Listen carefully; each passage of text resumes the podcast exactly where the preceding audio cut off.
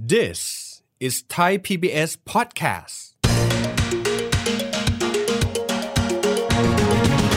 ข้อสอบที่เราใช้ในประเทศเราเน้นการท่องจำเด็กจะสอบเอนคานได้ดี สอบแกดแพทได้ดี ก็ต้องไปเรียนพิเศษเพื่อท่องจำบางเทคนิค ผมว่ามันเป็นจุดอ่อน ว่าทำไมเราถึงทำแบบที่นานาชาติเขาทำไม่ค่อยได้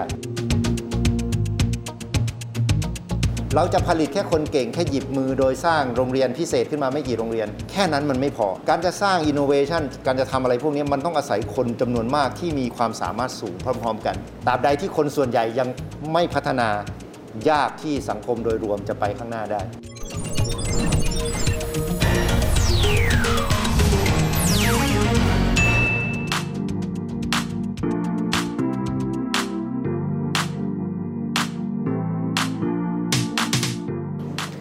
วัสดีครับท่านผู้ชมครับ ยินดีต้อนรับเข้าสู่รายการเศรษฐกิจติดบ้านนะครับ รายการที่จะอธิบายเรื่องราวทางเศรษฐศาสตร์ให้ฟังกันอย่างง่าย ๆนะครับ ทฤษฎีทางเศรษฐศาสตร์หลายคนบอกได้ยินแล้ว รู้สึกว่าไม่ค่อยเข้าใจเลยนะครับบางทีอาจจะเคยได้ยินหัวข้อนี้ แต่เอ๊ะความจริงมันเป็นอย่างไร รายการนี้นะครับจะหยิบยกเรื่องเรื่องเหล่านี้มาพูดคุยให้ฟังกันง่ายๆหนึ่งหัวข้อครับอาจจะไม่ใช่เศรษฐศาสตร์จ๋านะครับ แต่ถือได้ว่ามีส่วนเป็นอย่างยิ่งเลย ต่อเศรษฐกิจของทุกๆประเทศนั่นก็คือเรื่องของประสิทธิภาพการศึกษากันด้วย หลายครั้งเรามองไปแล้วเราจะบอกว่าบ้านเรางบประมาณทางการศึกษาก็ไม่น้อยนะครับ แต่ประสิทธิภาพของการใช้งบประมาณเนี่ยมันดีหรือไม่ดีอย่างไร เวลาที่เด็กไทยไปสอบวัดระดับ เช่น กรณีของปีซ่าแบบนี้เป็นต้นออกมาดูแล้วไม่ค่อยดีสักเท่าไหร่เลย วันนี้ครับมาคุยประเด็นนี้กันนะครับกับคณะบดีนะครับการศึกษาปฐมวัย มหาวิทยาลัยหอการค้าไทย รองศาสตราจารย์ดรวีรชาติกิเลนทอง อาจารย์สวัสดีครับครับสวัสดีครับคุณวิทย์อาจารย์วีรชาติครับ บางคนเราพูดคุยกันตลอดนะฮะเวลาแบ่งงบประมาณเนี่ยจำเป็นต้องให้การศึกษาเยอะที่สุด อยากให้อาจารย์อธิบายให้เราฟังนิดนะครับว่างบประมาณการศึกษาของบ้านเรา มันเยอะถ้าเทียบกับส่วนอื่น มันน้อยไปหรือไม่อย่างไรครับอาจารย์ ถามว่าเยอะไหมถ้าเทียบกับต่างประเทศก่อนนะครับในในสัดส่วนของอ่าผลิตภัณฑ์ของเราที่ที่เราผลิตได้ในแต่ละปีเนี่ยจริง ๆ เรามาใช้การศึกษาเยอะ อืมอันนี้ยิ่งถ้าไปรวมกับที่ผู้ปกครองต้องจ่ายอีกก็ไม่น้อย เพราะครับเรายังไม่ได้อยู่ใน กลุ่มที่เราใช้เงินน้อยกับการพัฒนาการศึกษาอือฮึอันนี้อันนี้ค่อนข้างชัดเจนถามว่าต้องเพิ่มหรือต้องลดนั้นเดี๋ยวคงต้องมาดูกันอีกหลายเรื่องนะครับว่าทำไมต้องเพิ่มหรือต้องลด แต่ว่าปัญหาน่าจะอยู่ที่ว่าเราใช้มันอย่างไรอ่าฮะนะครับผมว่าทุกครั้งเหมือนกันไม่ใช่แค่การศึกษาทุกๆงบประมาณมันผมว่าเจอคำถามเดียวกันหมด เรามากเราน้อยมันก็เรื่องหนึ่งอือฮึแต่เราใช้มันอย่างไรมากกว่า ถูกไหมครับโอ้คนบางคนใช้ 10 บาทได้คุ้ม บางคนใช้ 10 บาทไม่คุ้มอืมอืมผมว่าถ้าไปดูกับหลาย ๆ ส่วนที่เราเห็นเนี่ยผมคิดว่า ก็ค่อนข้างเอ่อเป็นที่เข้าใจตรงกันว่าประเทศไทยน่าจะใช้ได้ไม่ค่อยคุ้มนักอืมอืมอืมนะครับดูจากคะแนนพิซซ่าเราก็ทำได้ไม่ดีอืมนะครับแล้วเราก็ไม่ใช่ว่าไม่พยายามด้วยเราพยายามมาหลายปีแล้วมันก็ยังอยู่ที่เดิมอืมนะครับซึ่งก็เป็นคำถามที่สำคัญหลายรัฐบาลก็พยายามตอบอาบางครั้งเราก็พยายามตอบด้วยการที่จะพยายามว่าเราจะไปสอนเด็กให้ทำข้อสอบแบบนี้ ซึ่งอันนี้อาจจะไม่ใช่ทางที่ถูกนะครับอืมคือจริง ๆ ทางก็คือเราคงต้องถามตัวเองว่า เอ๊ะทำไมเด็กเราถึงตอบข้อสอบพิซซ่าไม่ได้ อืม คือพอดีจริง ๆ ผมก็เพอิญได้ไปช่วยกับทางกองทุนเพื่อความเสมอภาคทางการศึกษา ไปทำอีกโปรเจกต์หนึ่งก่อนหน้านี้ ครับ ชื่อโครงการพิซซ่า for school อันนี้ต่างจากพิซซ่านิดหน่อยก็คือคราวนี้เราจะเอาไปสอบที่โรงเรียนที่เราอยากจะให้สอบเลยเราเลือกเอง อืมอืมแล้วเราก็จะมีรายงานให้แต่ละโรงเรียนให้ดูว่าโรงเรียนคุณเป็นยังไงในในมุมของพิซซ่า สิ่งที่ผมได้ความรู้นอกจากเห็นคะแนนของโรงเรียนแล้วก็คือว่า ได้เห็นข้อสอบชัดเจนและได้ได้เป็นคนได้เป็นทีมในการแปลข้อสอบอืมจริงๆข้อสอบพิซซ่าก็เหมือนกับข้อสอบในมหาวิทยาลัยนั่นแหละครับให้เด็กได้คิดนิดหนึ่งอืมให้เด็กได้วิเคราะห์อภิปรายแล้วคือคือเด็กไม่ได้พูด แต่เด็กจะต้องคิดเชิงอภิปรายเยอะหน่อย ซึ่งมันก็เลยไม่แปลกเลยว่าทำไมเด็กไทยถึงทำไม่ค่อยได้อืมเพราะว่าเราเรียนท่องจำเยอะครับ คือผมว่าอันนี้เลยคือรากเหง้าของการที่เรามีปัญหากับข้อสอบพิซซ่าส่วนหนึ่งเพราะเราเน้นการท่องจำอืมไม่ว่าจะวิชาใด ๆ ก็ตาม นะครับข้อสอบที่เราใช้ในประเทศเราเน้นการท่องจำเด็กจะสอบเอนคานได้ดี สอบแกดแพทได้ดี ก็ต้องไปเรียนพิเศษเพื่อท่องจำบางเทคนิค แต่เราไม่ได้สอนหรือว่าไม่ได้ออกข้อสอบเพื่อเช็คว่าเด็กเข้าใจอ่าหลักพื้นฐานจริง ๆ หรือเปล่าครับนะครับแล้วก็ไม่ได้ส่งเสริมให้ข้อสอบเนี่ยมันชี้ให้เด็กรู้สึกเฮ้ยเขาต้องอภิปรายนะ เขาแสดงความคิดเห็นได้นะ แต่ขอให้มีเหตุมีผลครับคือสิ่งเหล่านี้ต่างหากที่ผมว่ามันเป็นจุดอ่อน ว่าทำไมเราถึงทำแบบที่นานาชาติเขาทำไม่ค่อยได้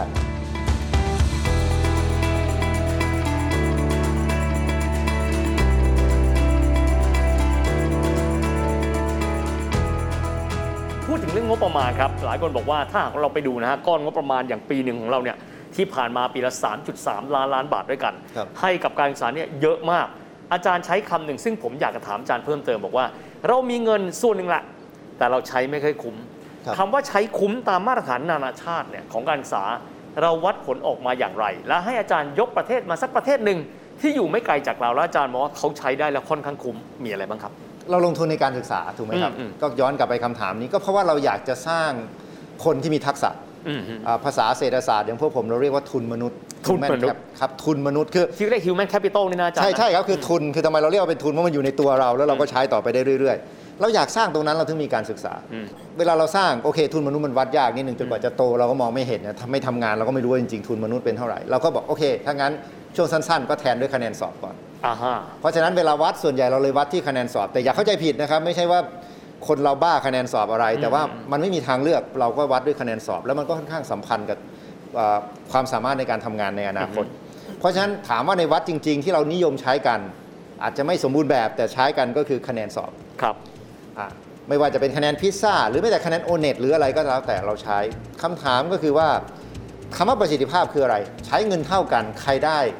อ่า คะแนนสอบดีกว่ากันอืมประเทศไหนที่แบบทำได้ดีอย่างพิซซ่าอย่างเงี้ย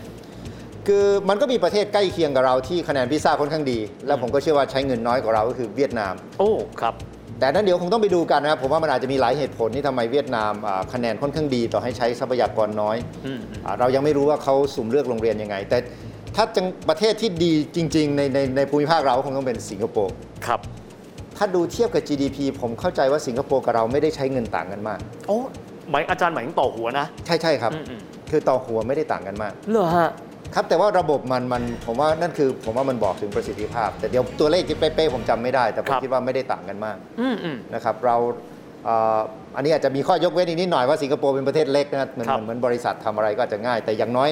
สิ่งที่มันบอกก็คือมันมีมันมีคนที่สามารถใช้เงินเท่าๆกันเนี่ยทำให้เกิดประสิทธิภาพสูงกว่าได้ ครับ เราคงต้องถามกันมากขึ้นว่าแล้วทำยังไงให้ประสิทธิภาพเราสูงขึ้น อืม อาจารย์พูดถึงเรื่องของอต้นทุนมนุษย์นะครับกับการพัฒนาเศรษฐกิจผมว่าตรงนี้สำคัญนะครับท่านผู้ชม เพราะว่าหลายประเทศอาจจะหาเงินได้จากการที่มีทรัพยากรธรรมชาติเยอะ แต่ถ้ามีต้นทุนมนุษย์มีความหมายว่า ไม่ต้องใช้ทรัพยากรธรรมชาติเยอะ แต่ใช้หัวคิด ทีนี้นะครับอาจารย์ผมมาถามว่า แล้วระบบใดที่จะทำให้ดีขึ้นได้ คนไทยบางครั้งนึกถึงคุณภาพการศึกษาจะคิดแบบนี้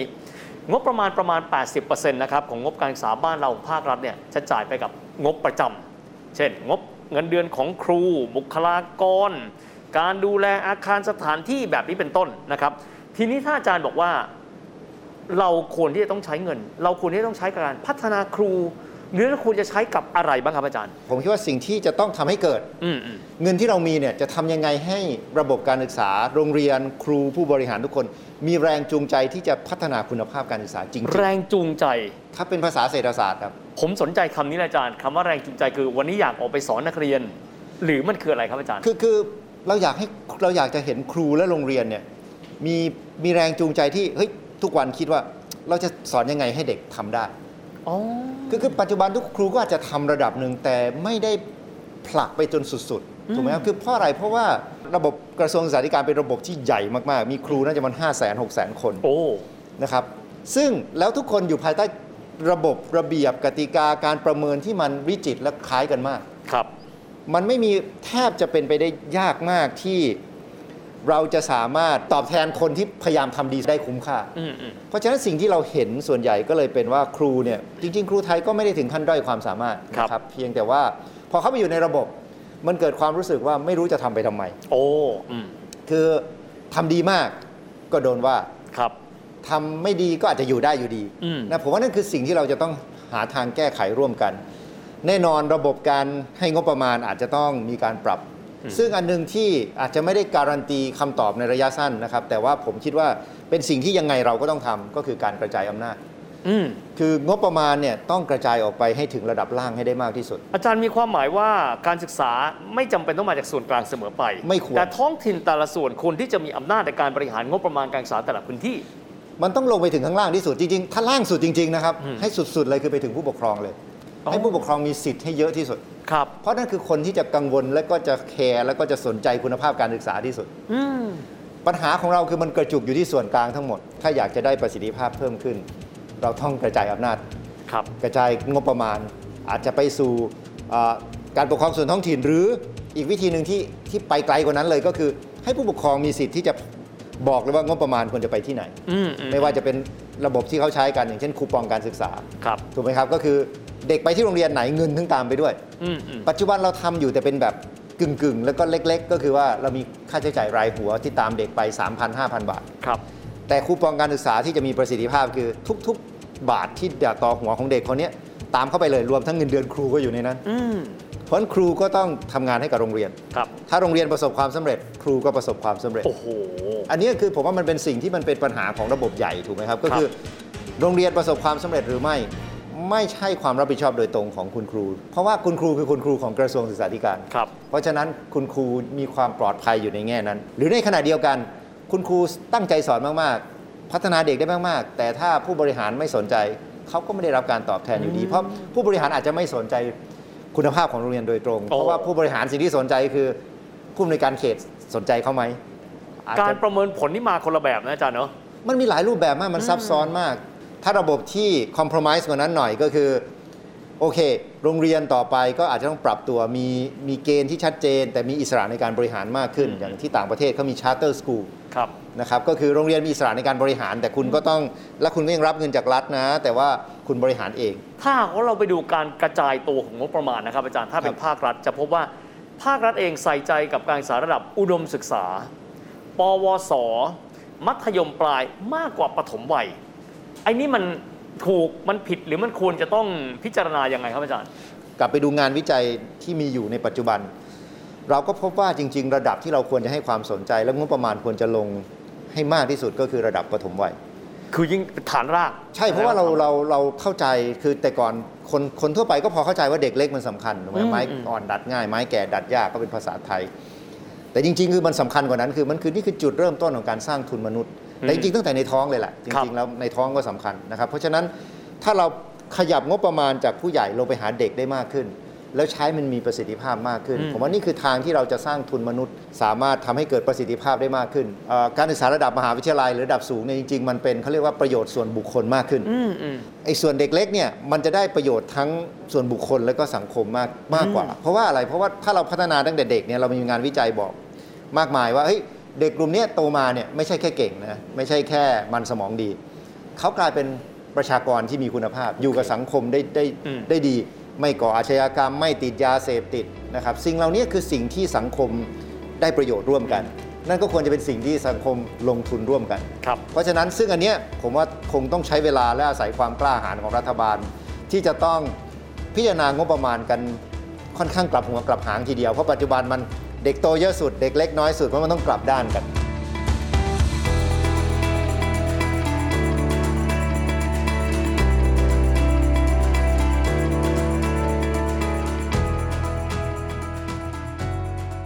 Human Capital ต้นทุนมนุษย์ ผมเชื่อว่าหลายคนจะคิดว่าการที่มนุษย์มีการศึกษาเยอะแล้ว มันทำให้เรามีรายได้เยอะขึ้นอย่างไรทำให้รายได้ประชาชาติภาพรวมเนี่ยมันดีขึ้นอย่างไรอยากให้อาจารย์ตอกย้ำในส่วนของคำว่าต้นทุนมนุษย์สักนิดนึงครับเหมือนประเทศที่พัฒนาแล้วเขามีทุนมนุษย์สูงเขาก็ผลิตแต่ของที่มัน ไฮเอ็นมาขายให้โอ้เราเป็นนวัตกรรมบ้างอะไรเงี้ยใช่ เป็นระบบนี้บ้างนะครับคือคือโดยปราศจากทุนมนุษย์เราทำวัคซีนโควิดไม่ได้ โอเค ครับปราศจากทุนมนุษย์เราทำ iPhone ที่มีคุณภาพสูงทำซัมซุงทำอะไรก็แล้วแต่หทำอัลลายกอๆริยี่ห้ทึอมอะไรนี้ไม่ได้เลย ใช่ครับ AI สิ่งต่างๆ เหล่านี้ต้องการทุนมนุษย์ระดับสูง โอ้ เพราะฉะนั้นในแง่การผลิตง่ายๆนี่ก็ตรงไปตรงมาเลย ประเทศจะมีประสิทธิภาพในการผลิต ถ้าทุนมนุษย์ในภาพรวมเราสูง โอเค ยิ่งไปกว่านั้นเราก็ยังมีความเข้าใจเพิ่มอีกอันหนึ่งว่าพอพอทุนมนุษย์โดยทั่วไปมันสูงเนี่ยมัน มันหล่อเลี้ยงกันเองด้วยมันเสริมกันเอง คือเรามีคนเก่งแค่หยิบมือเนี่ยอืมมันสู้มีคนเก่งเยอะไม่ได้คืออืมคือไม่ใช่แค่ว่าโดยเฉลี่ยนะมันมันเสริมกันและกัน มันทำให้นวัตกรรมต่างๆ มันเกิดขึ้นได้ เราจะผลิตแค่คนเก่งแค่หยิบมือโดยสร้างโรงเรียนพิเศษขึ้นมาไม่กี่โรงเรียน มักจะไม่ work เพราะว่าแค่นั้นมันไม่พอครับการจะสร้างอินโนเวชันการจะทำอะไรพวกนี้มันต้องอาศัยคนจำนวนมากที่มีความสามารถสูงพร้อม ๆ กัน นะครับอันนี้อันนี้เป็นเป็นสิ่งที่เราต้องตระหนักว่าทำไม มันถึงมีความจำเป็นมากว่าเราต้องเพิ่มประสิทธิภาพในการศึกษาในภาพรวมให้ได้ครับไม่ใช่การสร้างโรงเรียนไม่กี่โรงเรียนที่อืมทุ่มทรัพยากรลงไป แล้วอาจจะโดดเด่นมากแต่มันได้แค่หยิบมือ เพราะประเทศรันด้วยคน 60-70 ล้านคนพร้อมกัน เพราะฉะนั้นตราบใดที่คนส่วนใหญ่ยังไม่พัฒนายากที่สังคมโดยรวมจะไปข้างหน้าได้ ประเทศที่พัฒนาแล้วต้นทุนมนุษย์คือสิ่งที่มีความสำคัญ แล้วก็การลงทุนในเชิงเศรษฐศาสตร์ เพื่อให้เรามีต้นทุนมนุษย์ที่แข็งแกร่ง เพื่อพัฒนาเศรษฐกิจได้สำคัญมากๆ และนั่นคือเรื่องของการศึกษากันด้วย วันนี้ต้องขอบคุณอาจารย์วีรชาติมากนะครับ ที่มาพูดคุยกับเราในวันนี้ขอบคุณอาจารย์มากนะครับ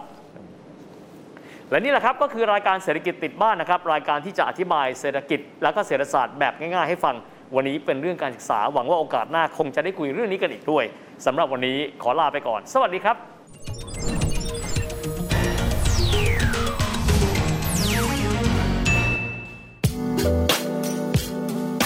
ติดตามรายการทางเว็บไซต์และแอปพลิเคชันของไทย PBS Podcast Spotify SoundCloud Google Podcast Apple Podcast และ YouTube Channel Thai PBS Podcast Thai PBS podcast. View the world via the voice.